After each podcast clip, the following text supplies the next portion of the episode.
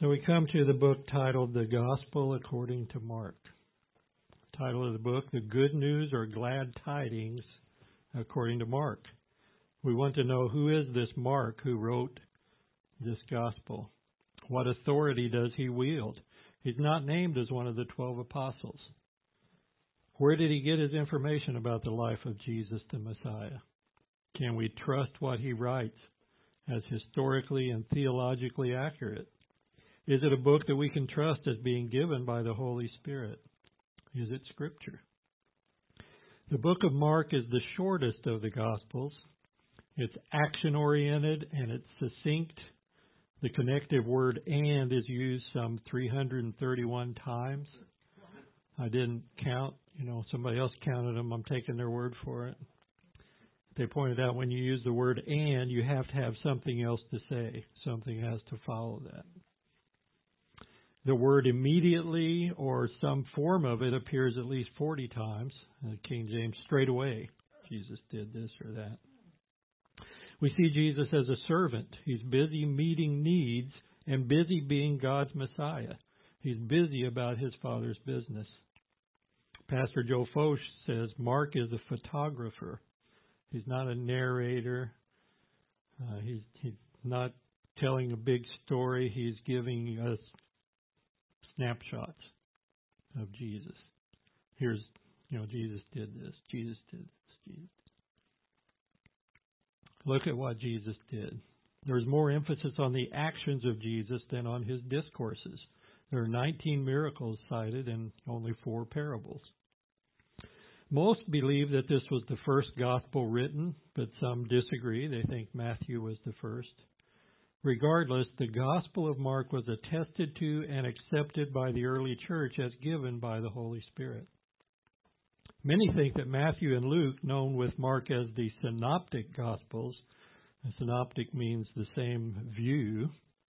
They're giving us the same events, basically. There are some distinctions and differences, but they have a varied perspective, coming at it from different viewpoints. Well, many think that Matthew and Luke copied from Mark and then added their own material. Some even postulate a mysterious source document preceding Mark called Q that Mark copied from. There's no evidence, however, that Q ever existed, other than in the imagination of the scholars who seek to find a natural rather than a supernatural explanation of everything. Matthew was there with Jesus as an apostle. He would have no need to copy from Mark. Luke traveled for many years with Paul, who received his gospel directly from Jesus. And Luke also did some investigative work, according to his own testimony, probably interviews with original sources to verify the accuracy of the record. Again, he had no need to depend on another's account. I think a better explanation of the similarities is the fact that the Holy Spirit inspired the writings of Matthew, Mark, and Luke. They record the same life of Jesus with slightly different details or perspectives as we see in other eyewitness accounts. And of course, the Holy Spirit superintended the writing.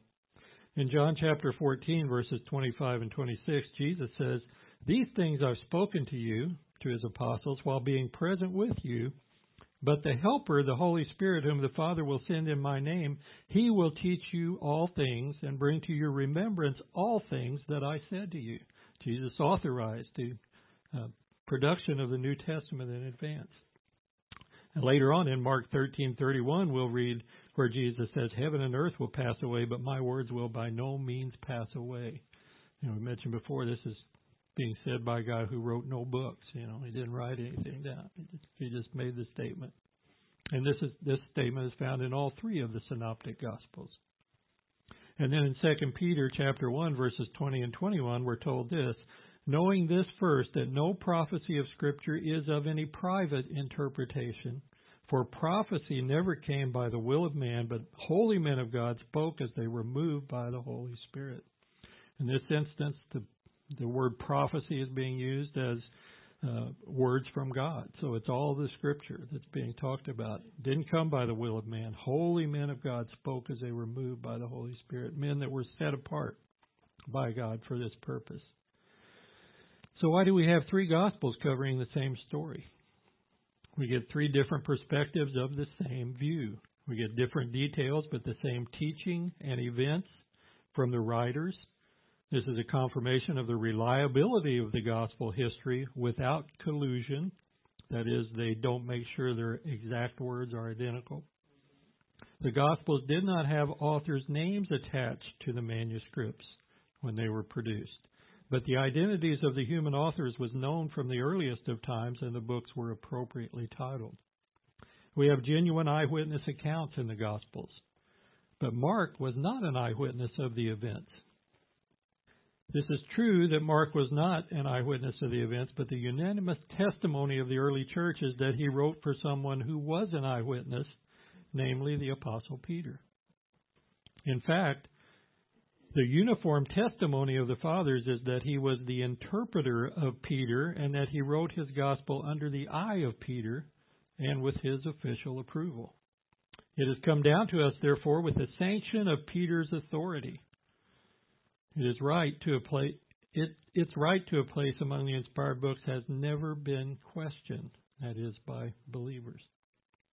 Another says the early church widely regarded the author of Mark's gospel as the authentic voice and interpreter of Peter. This view was early stated, largely uncontroverted during the early Christian centuries, and ecumenically received by the church. In this case, ecumenical is a good word. Many times it's not a good word but that means the whole church accepted this. The primary textual evidence for this viewpoint is strong and ancient. Uh, William MacDonald says tradition says, and probably correctly, that Mark's gospel is essentially Peter's reminiscences, which would account for the personal details, the action, and the eyewitness effect of the book.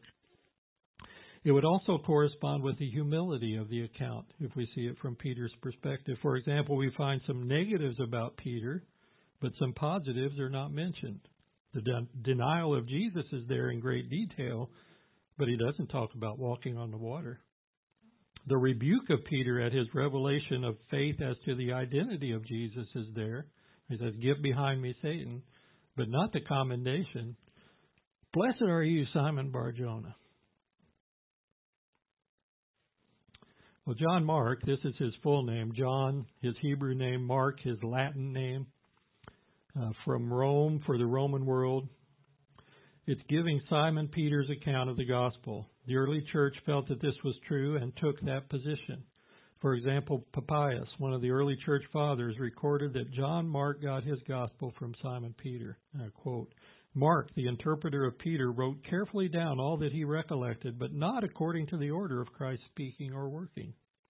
Again, Papias around AD 110 says he quotes John the Elder, who is probably the Apostle John, though conceivably another early disciple. John was a common name.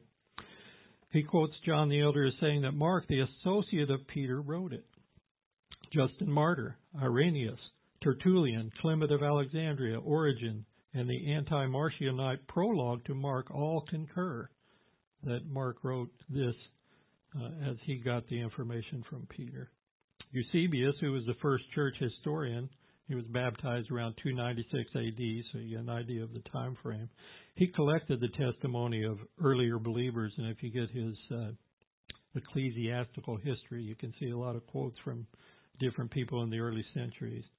Well, Eusebius says that such a light of piety shone into the minds of those who heard Peter that they were not satisfied with once hearing, nor with the unwritten doctrine that was delivered, but earnestly besought Mark, whose gospel is now spread abroad, that he would leave in writing for them the doctrine which he had received by preaching. So it was, therefore, that we got Simon Peter's gospel through John Mark.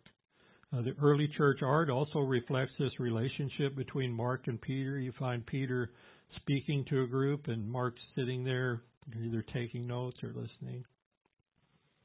Most authors accept the early and unanimous opinion of the church that the second gospel was written by John Mark. He was the son of Mary of Jerusalem, who owned a house there which the Christian used as a meeting place. MacDonald again says Mark's brevity and journalistic simplicity make his gospel an ideal introduction to the Christian faith. On new mission fields, Mark is often the first book translated into a new language. In fact, Mark is the most translated book in the entire world. One reason is that it is the shortest gospel, but the other reason is that this gospel was written for people unfamiliar with first century Judaism.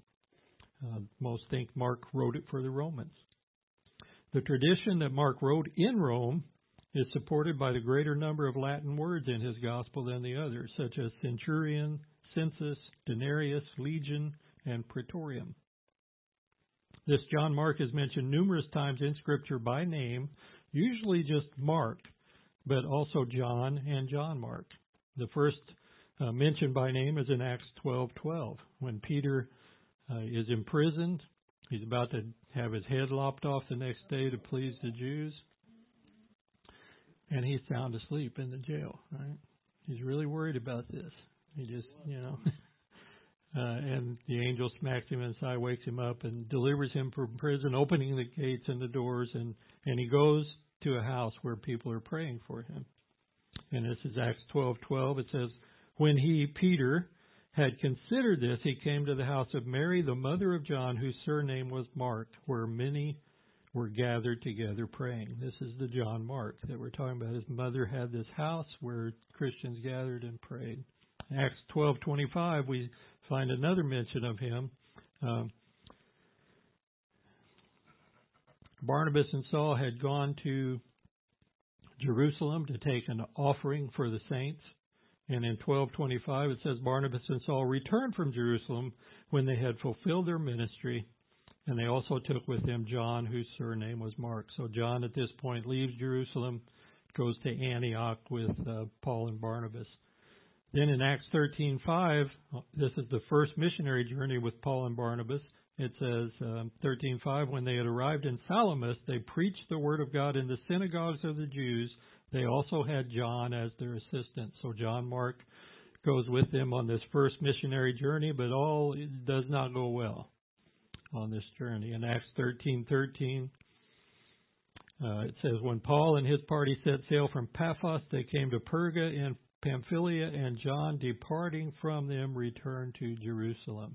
So John leaves Paul and Barnabas. I mean, he was there to have them as their, they were to have him as their assistant. So they lose an assistant. He heads back to Jerusalem. We don't know why, but he gets on the wrong side of Paul at this time in Acts 15, 36 through 39, then, as Paul and Barnabas are preparing to go back and visit the churches that they established on that first missionary journey, they have a contention over John Mark. In verse 36, it says, After some days, Paul said to Barnabas, Let us now go back and visit our brethren in every city where we have preached the word of the Lord and see how they're doing. Now, Barnabas was determined to take with them John called Mark. But Paul insisted that they should not take with them the one who had departed from them in Pamphylia and had not gone with them to the work. Then the contention became so sharp that they parted from one another. And so Barnabas took Mark and sailed to Cyprus. And so here's this break between Paul and Barnabas over John Mark. Uh, and uh, somebody's mentioned Barnabas was just the right guy to take John Mark. I mean, he's the son of consolation, right? He's and and we see the effects. You know, it's not spelled out for us, but we see the effects of Barnabas's ministry to John Mark and with John Mark later on in some of these other references that we'll see. But uh, with this break between Paul and Barnabas, God ends up with double missiononia. Missiononia It's like double pneumonia only with missionaries. So it's a good thing. He gets two missionary teams instead of one missionary team, and and you know from that point in Acts we don't read about Barnabas and John Mark anymore. And many people think, well, that's disapproval, you know, God. But I don't think so. I mean, the the chronicler was with Paul, and he he wrote, you know, from the perspective of Paul and what was happening with Paul, and he was a companion of Paul. That is Luke. I don't think there was any negative toward Barnabas and John Mark. I think that they were probably blessed as they went on. They went back and visited some of those churches as well. Someday I think we'll hear good things concerning Barnabas and John Mark. We'll we'll hear those details and those stories that we don't have for us. Well, later in Colossians 4:10, uh, Paul indicates that he finds Mark as a faithful brother. In verse 10 of Colossians 4, Aristarchus, my fellow prisoner, greets you with Mark, the cousin of Barnabas, about whom you received instructions. If he comes to you, welcome him. So Paul was reconciled with Mark at some point and saw that he uh, was a valuable help in the work. In Philemon, verses, chapter 1, verses 23 and 24, uh, Paul writes and says, Epaphras, my fellow prisoner in Christ Jesus, greets you, as do Mark, Aristarchus, Demas, Luke, my fellow laborers. And then in 2 Timothy 4:11, uh, Paul writes this. This is near the end of Paul's life. He says, "Only Luke is with me. Get Mark and bring him with you, for he is useful to me for ministry." So we see this uh, connection between Paul and Mark again. And then the last reference we see is in 1 Peter 5:13, uh, last reference by name, uh, where Peter writes, "She who is in Babylon, elect together with you, greets you, and so does Mark, my son." So Peter refers to Mark as his son. It's possible that Peter was instrumental in Mark's conversion to the faith. That's usually what this means uh, when they refer to someone as their son. And so uh, in later years, Mark became connected with Peter and, and worked together. There was a bond forged between Peter and Mark. They both had a similar experience. They both failed, and they both were restored. And this connection with Peter then producing the gospel that we're uh, going to begin studying.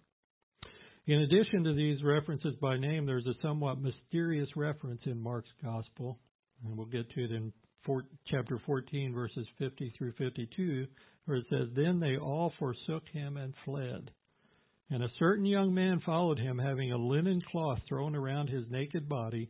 And the young men laid hold of him, and he left the linen cloth and fled from them naked. And when the New Testament says naked, it's talking about in underclothes. This is this is how uh, modest the society was in which they they lived. So he's got this uh, linen cloth thrown around him, keep warm. And then when they come to arrest Jesus, everybody runs away. He begins to take off, and somebody grabs that cloth and pulls away. He just just keeps going. And this guy's not named, this young man. Most consider this to be Mark's signature upon his gospel, you know, that he was there in the garden with them at that point. It's almost certainly a reference to himself. I can't imagine why this young man would be mentioned unless that were the case, or why he wouldn't be named if it was if it was someone else. Well, as far as the dating of this gospel, uh, the New Testament books do not come with dates attached. That would have been nice. But the Gospel of Mark is among the earliest of New Testament writings and likely the earliest of the Gospels. If we look at it logically, the book of Acts ends with Paul under house arrest in Rome at his first arrest. Scripture implies he was released and later re imprisoned and then executed by Emperor Nero in the mid 60s. The Gospel, according to Luke, was written before the book of Acts, so it was uh, before that period of time. And then Paul alludes to the book of Luke in his first letter to the Corinthians, 1 Corinthians 9:14, and he quotes from it in 1 Timothy. So Luke was around uh, before Paul's passing, the Gospel of Luke. Well, Mark was written before Luke, according to all sources. A date of the early 50s is not unlikely, but it could have been even earlier. Some have suggested a date of 39 to 40. Regardless, it was written quite early after Jesus' ascension. It became fashionable for a while for, you know, Bible scholar, critic type guys to say, well, these these are gospels and they didn't really know Jesus and they didn't write, you know, they weren't written until the second or third century AD. Uh, the more evidence has been uncovered, it just can't that can't stand anymore. These things were written in the lifetime of the people who are named here. So from Eusebius, Epiphanius, and Jerome, we hear that Mark went from Rome to Alexandria in Egypt, where he planted a church, and he died in the eighth year of the reign of Nero, so he's recorded to have died in 64 AD. Traditions note that he was dragged behind chariots until his bones were broken. Then he was thrown in a dungeon, and then he was burned to death. He was martyred for his faith, and he was faithful unto death. As mentioned, the Gospel of Mark presents Jesus as the servant of God the Father. In Revelation 4 7, there's a description of the cherubim around God's throne as beings with four faces a lion, a calf, a man, and an eagle. By long tradition, the church has attributed one of these faces to each of the Gospels, according to the character and message of the particular Gospel. In the cathedrals of Europe, this motif is repeated again and again by carvings or paintings of each one of these creatures, typically with a book. And by tradition, the creature that represents the Gospel of Mark is the calf or the ox, a creature of work and service. The Gospel of Mark shows Jesus as the servant of God, as a workman of God. Jesus comes as the servant of God, as prophesied in Isaiah, Isaiah 42, verses 1 through 9, speaks of this servant who was going to come in his name. It says, uh, Behold, my servant whom I uphold, my elect one in whom my soul delights. I have put my spirit upon him. He will bring forth justice to the Gentiles. He will not cry out, nor raise his voice, nor cause his voice to be heard in the street. A bruised reed he will not break, and smoking flax he will not quench. He will bring forth justice for truth. Those two scriptures were quoted of Jesus in the Gospels. He will not fail nor be discouraged till he has established justice in the earth, and the coastlands will wait for his law. Thus says the Lord, God the Lord, who created the heavens and stretched them out, who spread forth the earth and that which comes from it, who gives breath to the people on it, and spirit to those who walk on it. I, the Lord, have called you in righteousness, and will hold your hand. I will keep you and give you as a covenant to the people, as a light to the Gentiles to open blind eyes, to bring out prisoners from the prison, those who sit in darkness from the prison house. I am the Lord, that is my name, and my glory I will not give to another, nor my praise to carved images. Behold, the former things have come to pass, and new things I declare. Before they spring forth, I tell you of them. So, this coming of this servant of the Lord was prophesied by Isaiah. In uh, Mark chapter 10, verses 42 through 45, we see the identification of uh, Jesus as the servant. It says uh, Jesus called his disciples to himself and he said to them, You know that those who are considered rulers over the Gentiles lord it over them, and their great ones exercise authority over them. Jesus was responding to the fact that they were arguing over who was going to be the greatest in his kingdom. And this is what he says. He says, Yet it shall not be so among you, but whoever desires to become great among you shall be your servant, and whoever of you desires to be first shall be slave of all. For even the Son of Man, as Jesus referred to himself, did not come to be served, but to serve and to give his life a ransom for many. If we remember that this perfect servant was none other than God the Son, and that he willingly girded himself with the apron of a slave, becoming a servant of men, the gospel will glow with constant splendor. Here we see the incarnate Son of God living as a dependent man on earth.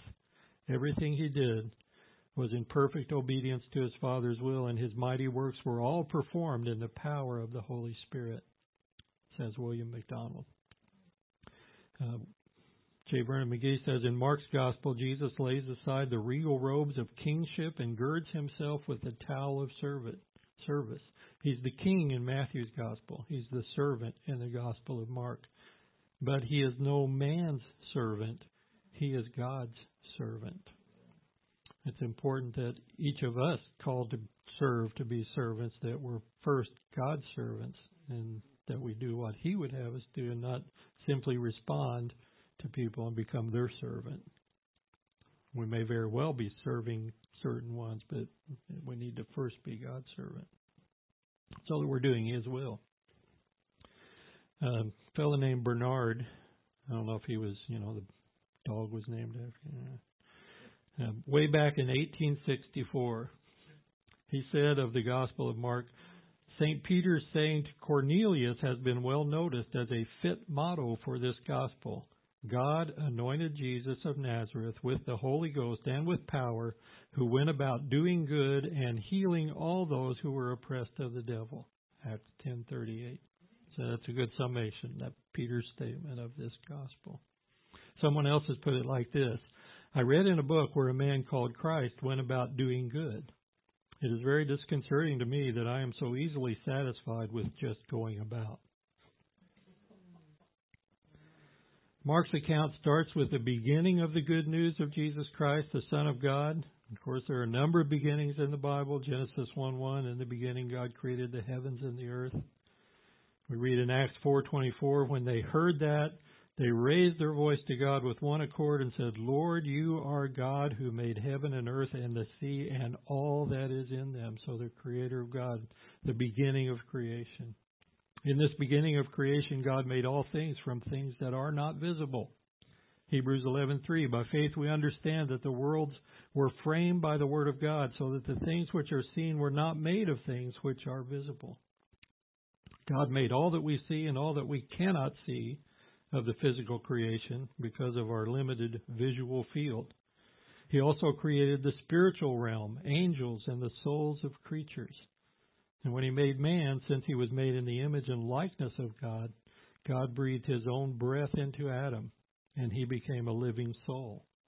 There is an invisible component to man that we only see as it is expressed through the physical body. The soul of man is unlike the soul of any other creature. Only man is said to be created in God's image. What a wonder and privilege that is, and also a great and grave responsibility.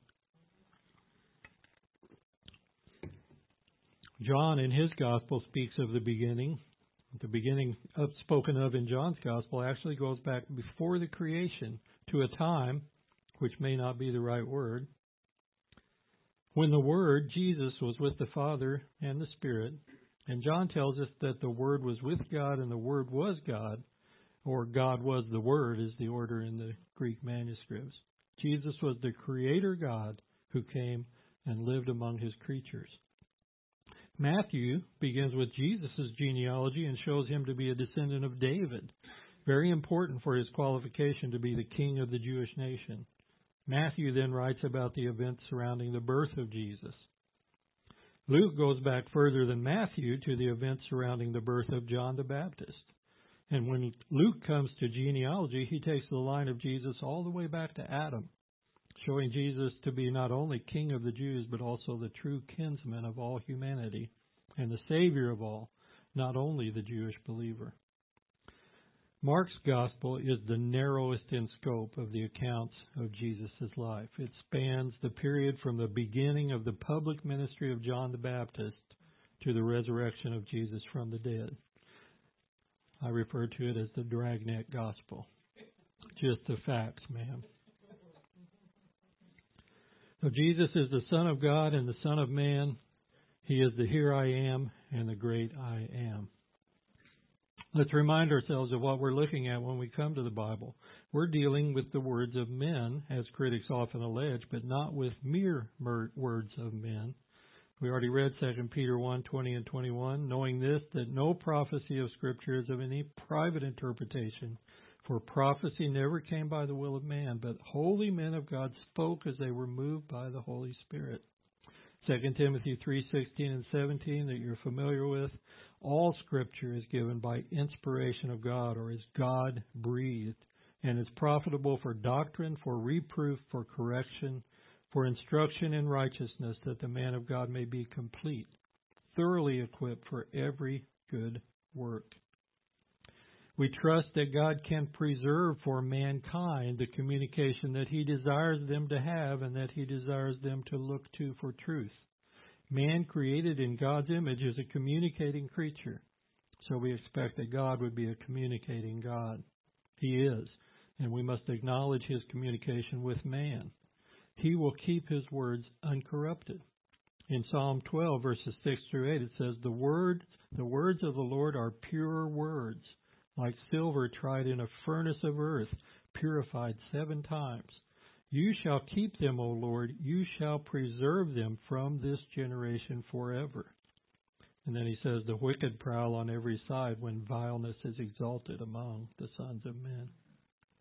In John 17, 17, when Jesus was praying for his apostles, he asked the Father, Sanctify them by your truth. Your word is truth. In other words, make them holy, set them aside, apart from, from, by your truth. So, do you want to be holy? You cannot do so without being in God's truth and putting God's truth into you. From the beginning, authoritative works, Scripture, were identified and collected by the community of faith, that is, by believers led by the Holy Spirit, both in the Old and New Testaments. Spurious works were identified and never became part of Scripture. You will find them in some Bibles listed as apocryphal books. Uh, I had a book on my shelf, it's probably still there, called The Lost Books of the Bible. You know, and supposedly these books were things that were eliminated or left out, you know. Apocryphal, the word apocryphal means of questionable authorship or authenticity. These books were written by others than was claimed and were known to be such in the day that they were written. For example, the Wisdom of Solomon. They know that that wasn't written by Solomon or Ecclesiasticus, not Ecclesiastes. So there, there are these other books. They attach people's names to them so that they would gain popularity, but they they were spurious. I don't know about you, but I don't think books of questionable authorship or authenticity should be included with books of proven authorship and authenticity. They may have some value as other works of men may have, but they are not to be compared with God's revelation. With the authoritative books, we have the testimony of history as confirmed overwhelmingly by archaeological discoveries, so much so that it's the Bible that confirms the discoveries and not the other way around. We have the testimony of fulfilled prophecy in great detail, often referred to as God's signature upon the writings or his fingerprints. Only he can accurately tell us things to come without fail. And we have the testimony of the believers and the time periods in which the writings were produced.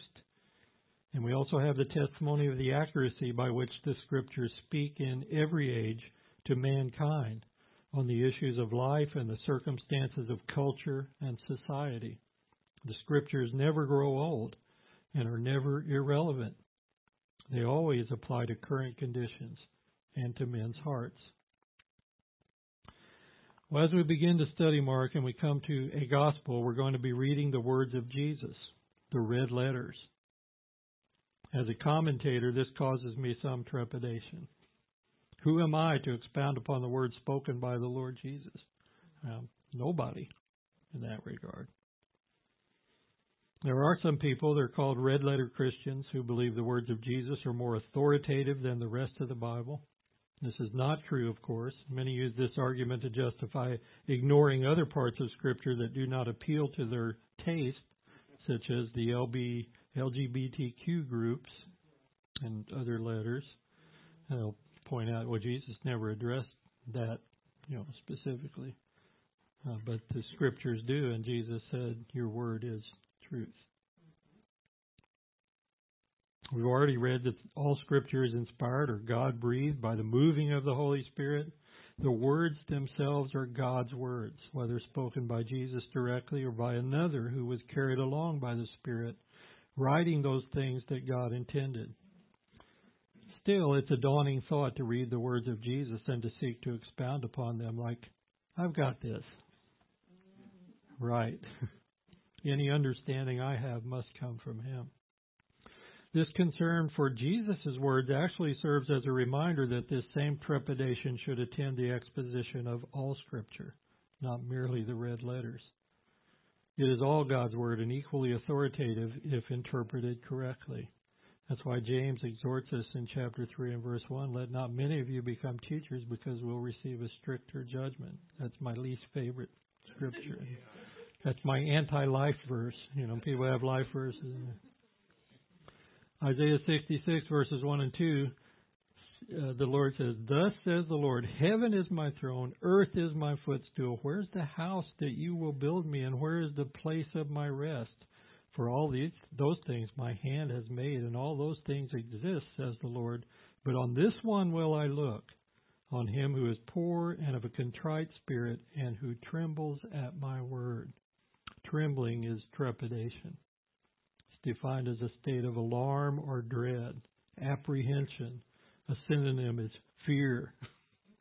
As a noun, it's an involuntary trembling or quivering. Again, tremulous agitation, perturbation, or alarm. Our God is not a hard or harsh taskmaster. He understands our frame, that we are made of dust. We have a reverence for His Word and a desire to understand it correctly and apply it appropriately. Our fear is a reverence for God's communication and a desire to faithfully render its meaning. In 2 Timothy 2:15, Timothy was exhorted, "Be diligent to present yourself approved to God, a worker who does not need to be ashamed, rightly dividing the word of truth." The goal is to be approved by God and not by man. Rightly dividing has several ideas associated with the ancient term. Uh, one is rightly handle the Word of God as one would rightly handle a sword. Another is to plow straight with the Word of God, properly presenting the essential doctrines. You know, Jesus talked about uh, putting your hand to the plow and turning back. You're not worthy of the kingdom of God. You're not going to be able to plow a straight furrow. You're not going to be able to rightly divide.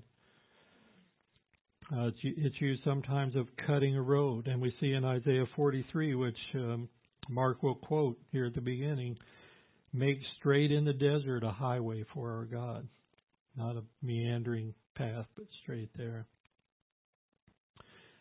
Another use is to properly dissect and arrange the Word of God as a priest would dissect and arrange an animal for sacrifice.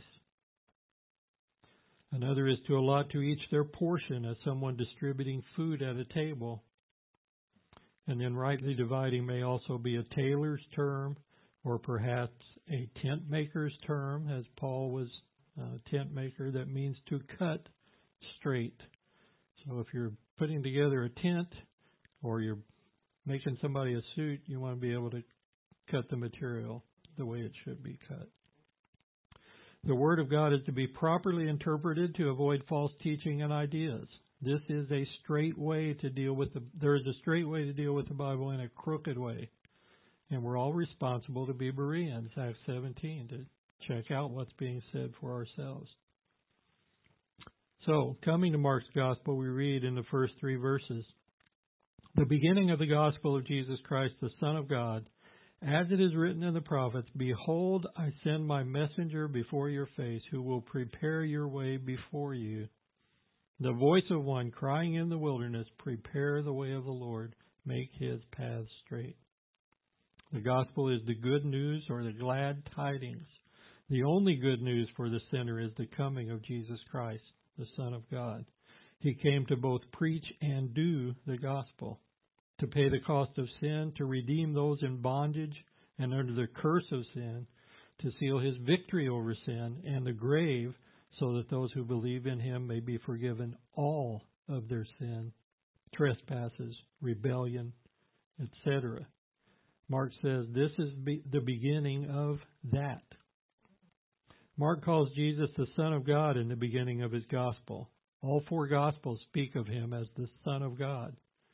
This is used in a unique or one and only sense, as John emphasizes when speaking of the only begotten Son of God. He's the only direct offspring of God the Father, begotten through the Holy Spirit. Others are sons of God by creation, Adam, and the angels are referred to in that way. Believers in Jesus are sons of God by adoption and sealed by the Holy Spirit as God's own possession. Some seek to deny that Jesus is God, that is, deity incarnated in human form. They say he's the Son of God, but not God himself in any sense. But the scriptures plainly declare many times and in many places that Jesus is God, Emmanuel, God with us. He is the Son of God and God the Son. As we noted, Mark starts this beginning with the coming of the forerunner, the one named John, became known as the Baptist. He's really John the Baptizer, who is sent by God, according to John 1 6. Luke chapter 3 and verse 2 tells us that the word of the Lord came to John in the wilderness, and he went forth with the message of God, and he began to preach, to proclaim, to herald, to publish the news that he had received. Mark describes the messenger by quoting from the prophets. This message is so important that the coming of the messenger is prophesied in the distant past, centuries before arriving on the scene of world history. And that in itself is pretty amazing. Here's the guy who's going to be bringing the message. I'm telling you about him, you know, and then, of course, the forerunner. He quotes verse from Malachi chapter 3, just the first part of verse 1, where he says, Behold, I send my messenger, and he will prepare the way before me. And you notice the pronouns are a little bit different here.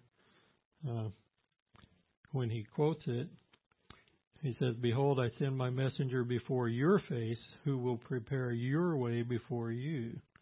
So the quote speaking of Jesus from the Father, but in Malachi he says, Behold, I send my messenger, he will prepare the way before me. So the Lord is coming. He goes on to say, The Lord whom you seek will suddenly come to his temple even the messenger of the covenant, in whom you delight. Behold, he is coming, says the Lord of hosts. But who can endure the day of his coming, and who can stand when he appears? For he is like a refiner's fire and like launderer's soap. He will sit as a refiner and purifier of silver. He will purify the sons of Levi and purge them as gold and silver, that they may offer to the Lord an offering in righteousness. I think this uh, passage in Malachi goes beyond the first coming and, and proceeds to the second coming. But uh, so Mark Mark quotes only the first portion of verse one, but uh, it speaks here in verse three of purifying the sons of Levi. John was a son of Levi. His father was a priest. When the Lord comes, it's imperative that the way be prepared before him. This way is not the road that earthly kings would have re- refurbished before they traveled. It is a much more important and permanent way that is the roadway of men's hearts. The Lord wants to travel those pathways, and the way must be prepared for His presence.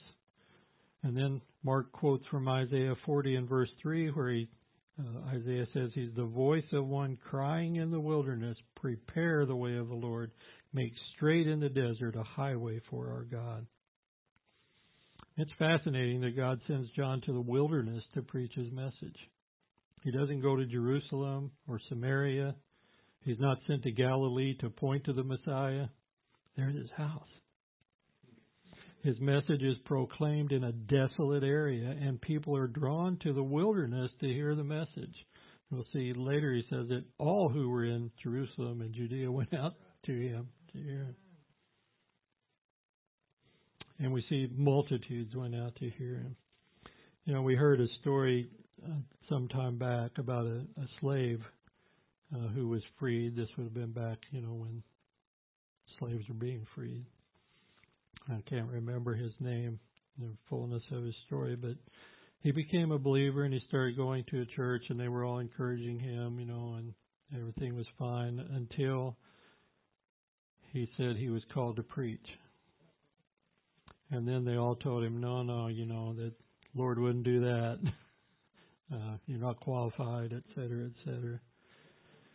And so he went out and uh, just began to do what he thought the Lord had called him to do. But he was, you know, nobody was coming to listen to him. He was he would be in a uh, place or even in a church in a pulpit and just speaking to the empty seats, you know.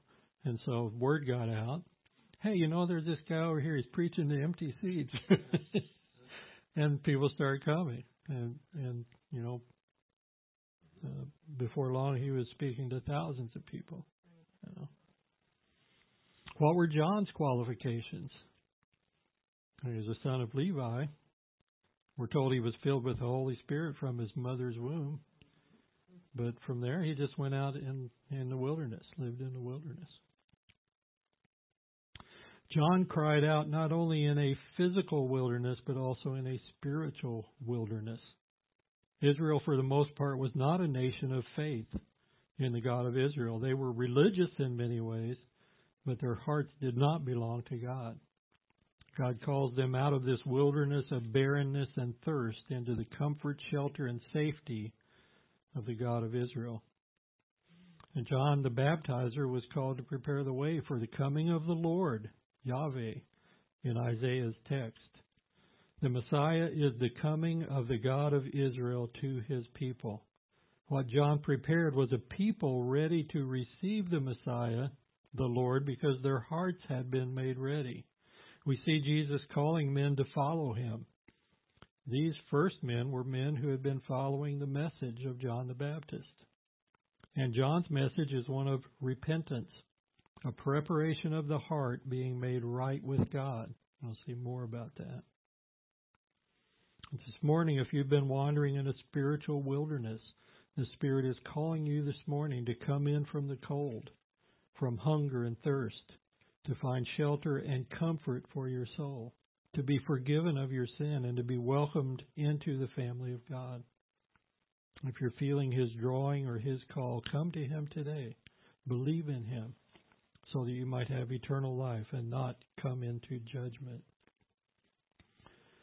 We'll continue with uh, Mark from this point next week, Lord willing. So.